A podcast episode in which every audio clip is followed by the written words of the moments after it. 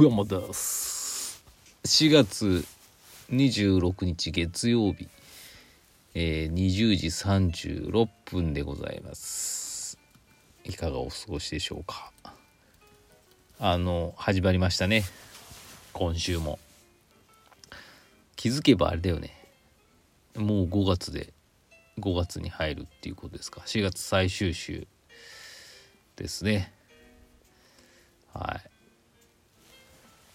月曜日はねまあオフなんであの僕いちこさんと出かけるんですけど最近やっぱ映画に行くことが多くてですね今日はですね「ルローニケンシン最終章ザ・ファイナル」見に行きました。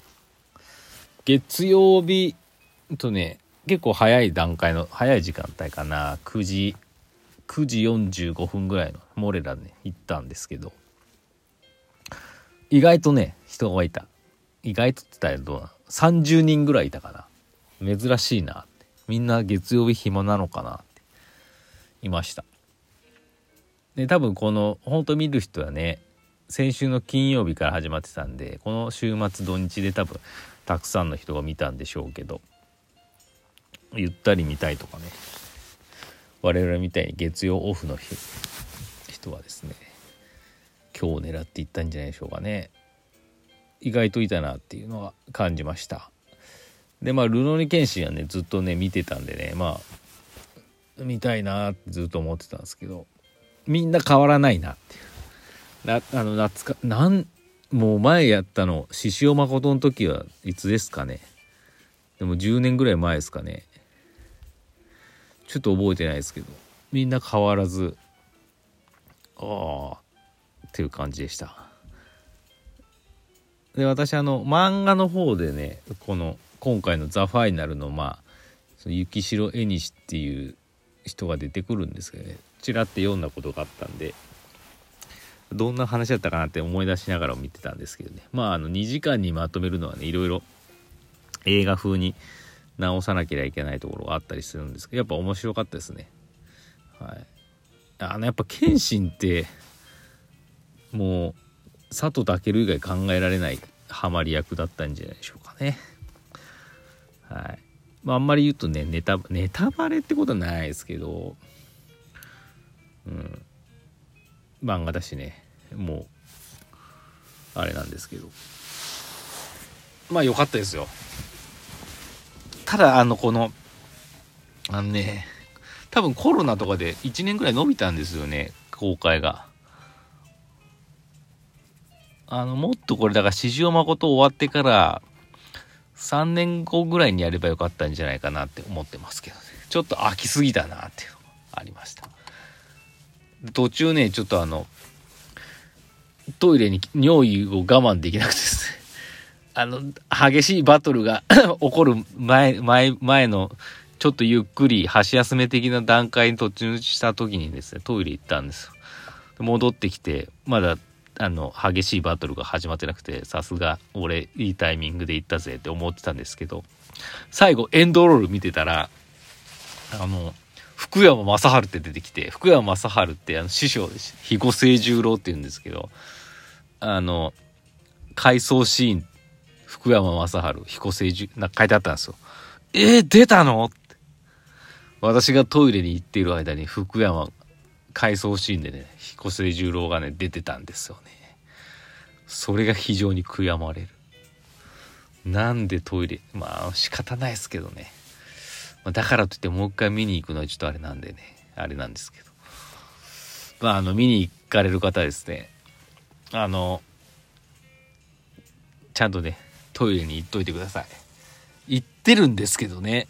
ポップコーンと M サイズのアイスティー頼んじゃったらやっぱね行きたくなるよねっていう感じです。はい。じゃあそんな感じでお便り行ってみましょう。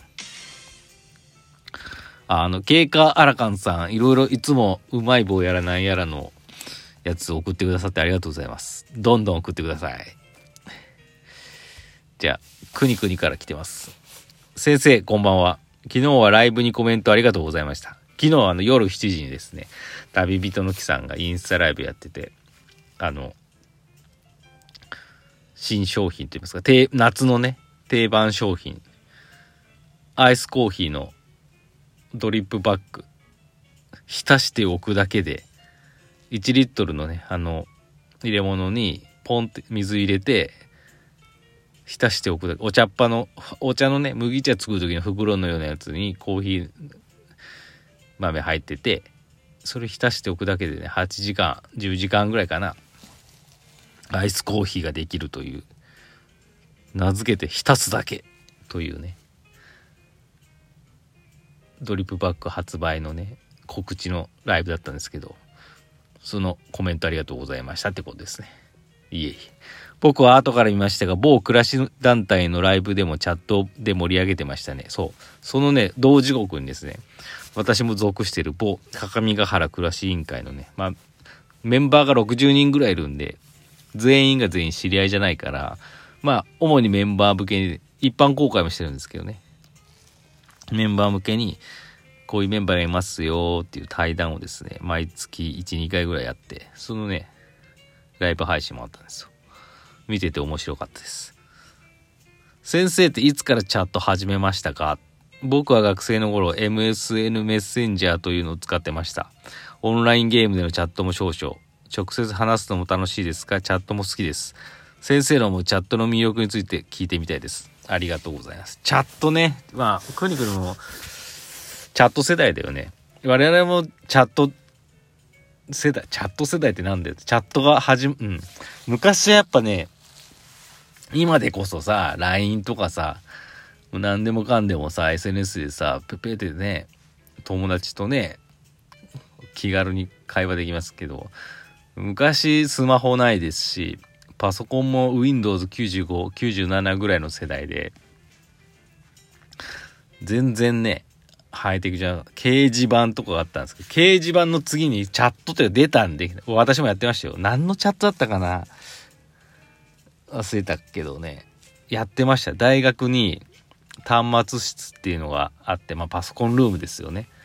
自由に使える。もうそこにね、入り浸ってね、でインターネットずっとやって遊んでたんですけど、友達、なんかチャット面白いねっていうのをね、は、喋れる。すぐ同時に喋れて、いろんな人と喋れるっていうのが面白くて、あのね、やってました。で、あの、チャットネームとかね、私、上島って書いて、上島っていう名前でやってました。理由はわかんないですけど、上島って。友達もな、何それ、いいね、俺も名前つけてっていうもんで、じゃあ君、淡路島ねって言って、とかね。そういうねみんなしなんとか島に、ね、してねやってましたけど。チャットの魅力ってなんだろうね。やっぱ面白いよね。面白いことをそのやっぱりマナーとかもありますけどね顔が見えてない分言いたいこと言えるけどむちゃくちゃ言っちゃう場合もあるしね。だからいろいろなねあのー、あるんですけどねやっぱでも面白いですよね。なんだろうね魅力。だから引っこなんか私人見知りするタイプなんでそういう方にとってはすごくいいツールだったんじゃないでしょうかね。チャットって。あの面と向かってなんか言えないこともチャットだとなんかこう言える？その厳しいこと言うんじゃなくてなんか普通に思ったこと伝えたいことを素直に伝えれるっていうのかな？面白く。まあ私そんなあのとにかく昔からああいうね今と変わらないようなあのチャットのの仕方してるんでねあれなんですけどね。あの特にトラブルもなくね面白かったですなんかすごいこれみんな知らない人とつながれるんだみたいなあのつながるから今みたいにさもう今ね、例えばツイッターとかアカウント、インスタとかアカウントが分かると、悪い意味でさ、どんな人が分かっちゃう。どこに住んでてとかさ、どんな感じの人で探ろうと思えば探れちゃうっていうと危険性あるんですけど、昔のチャットってただ言葉だけなんでね、誰か本当に分かんないし、たどり着かないんでね、そこがね、なんだろうな、非常に、うーんなんか面白かったところだよね。あの不完全なところがね。でそっから多分ミクシーとかが出てきてクローズドなクローズドだだからこそなんかその人がもう少し深くね分かってしまう分かるあのそういうサイトがであの出始めたと思うんですけどチャットだけだとね結構なんかこう気軽だよね。気軽なんでねあんま暴力的なね言葉もね言わ言ってる人もあんまいなかったような気がするしなんかもう笑いで終わっちゃうみたいな。嫌ならすぐファって出ればいいだけで深追いしない。しできない。あいつ誰だったっけみたいな。ね、例えばさ、ツイッターとかインスタでさ、変なコメントとか、例えばね、来た時って、アカウント名、その人がアカウント消さない限りは追っていけるじゃないですか。なんかチャットって別に追っていけないから、だからなんかこう、あんまりひどいことする人もなかったのかな。ちょっと今日の話なんかあんままとまってないですけど、なんかね、でも面白かったよ。なんか、チャットってさ、チャットルーム入るとさ、みんなが、こんにちは、こんにちは、とか、こんにちは、こんにちはってみんなが言うんですよ。あれがね、だんだんね、う、っとうしくなってきて、こんにちは、こんにちはって、お前たちこんにちは星人かって言ったら、言ってね、あの、チャットルームから退出したことあります。ひどいっすよね、今考え隣でやってる友達とね、あの、笑い転げながらね、あの、楽しんでたね、あの、思い出もありますけど。以上で。ネクラだったんですかね、私。まあ、とにかくですね、チャットは面白いという話でした。こんなんでいいんでかな今日話がまとまってないですね。チャット楽しいね。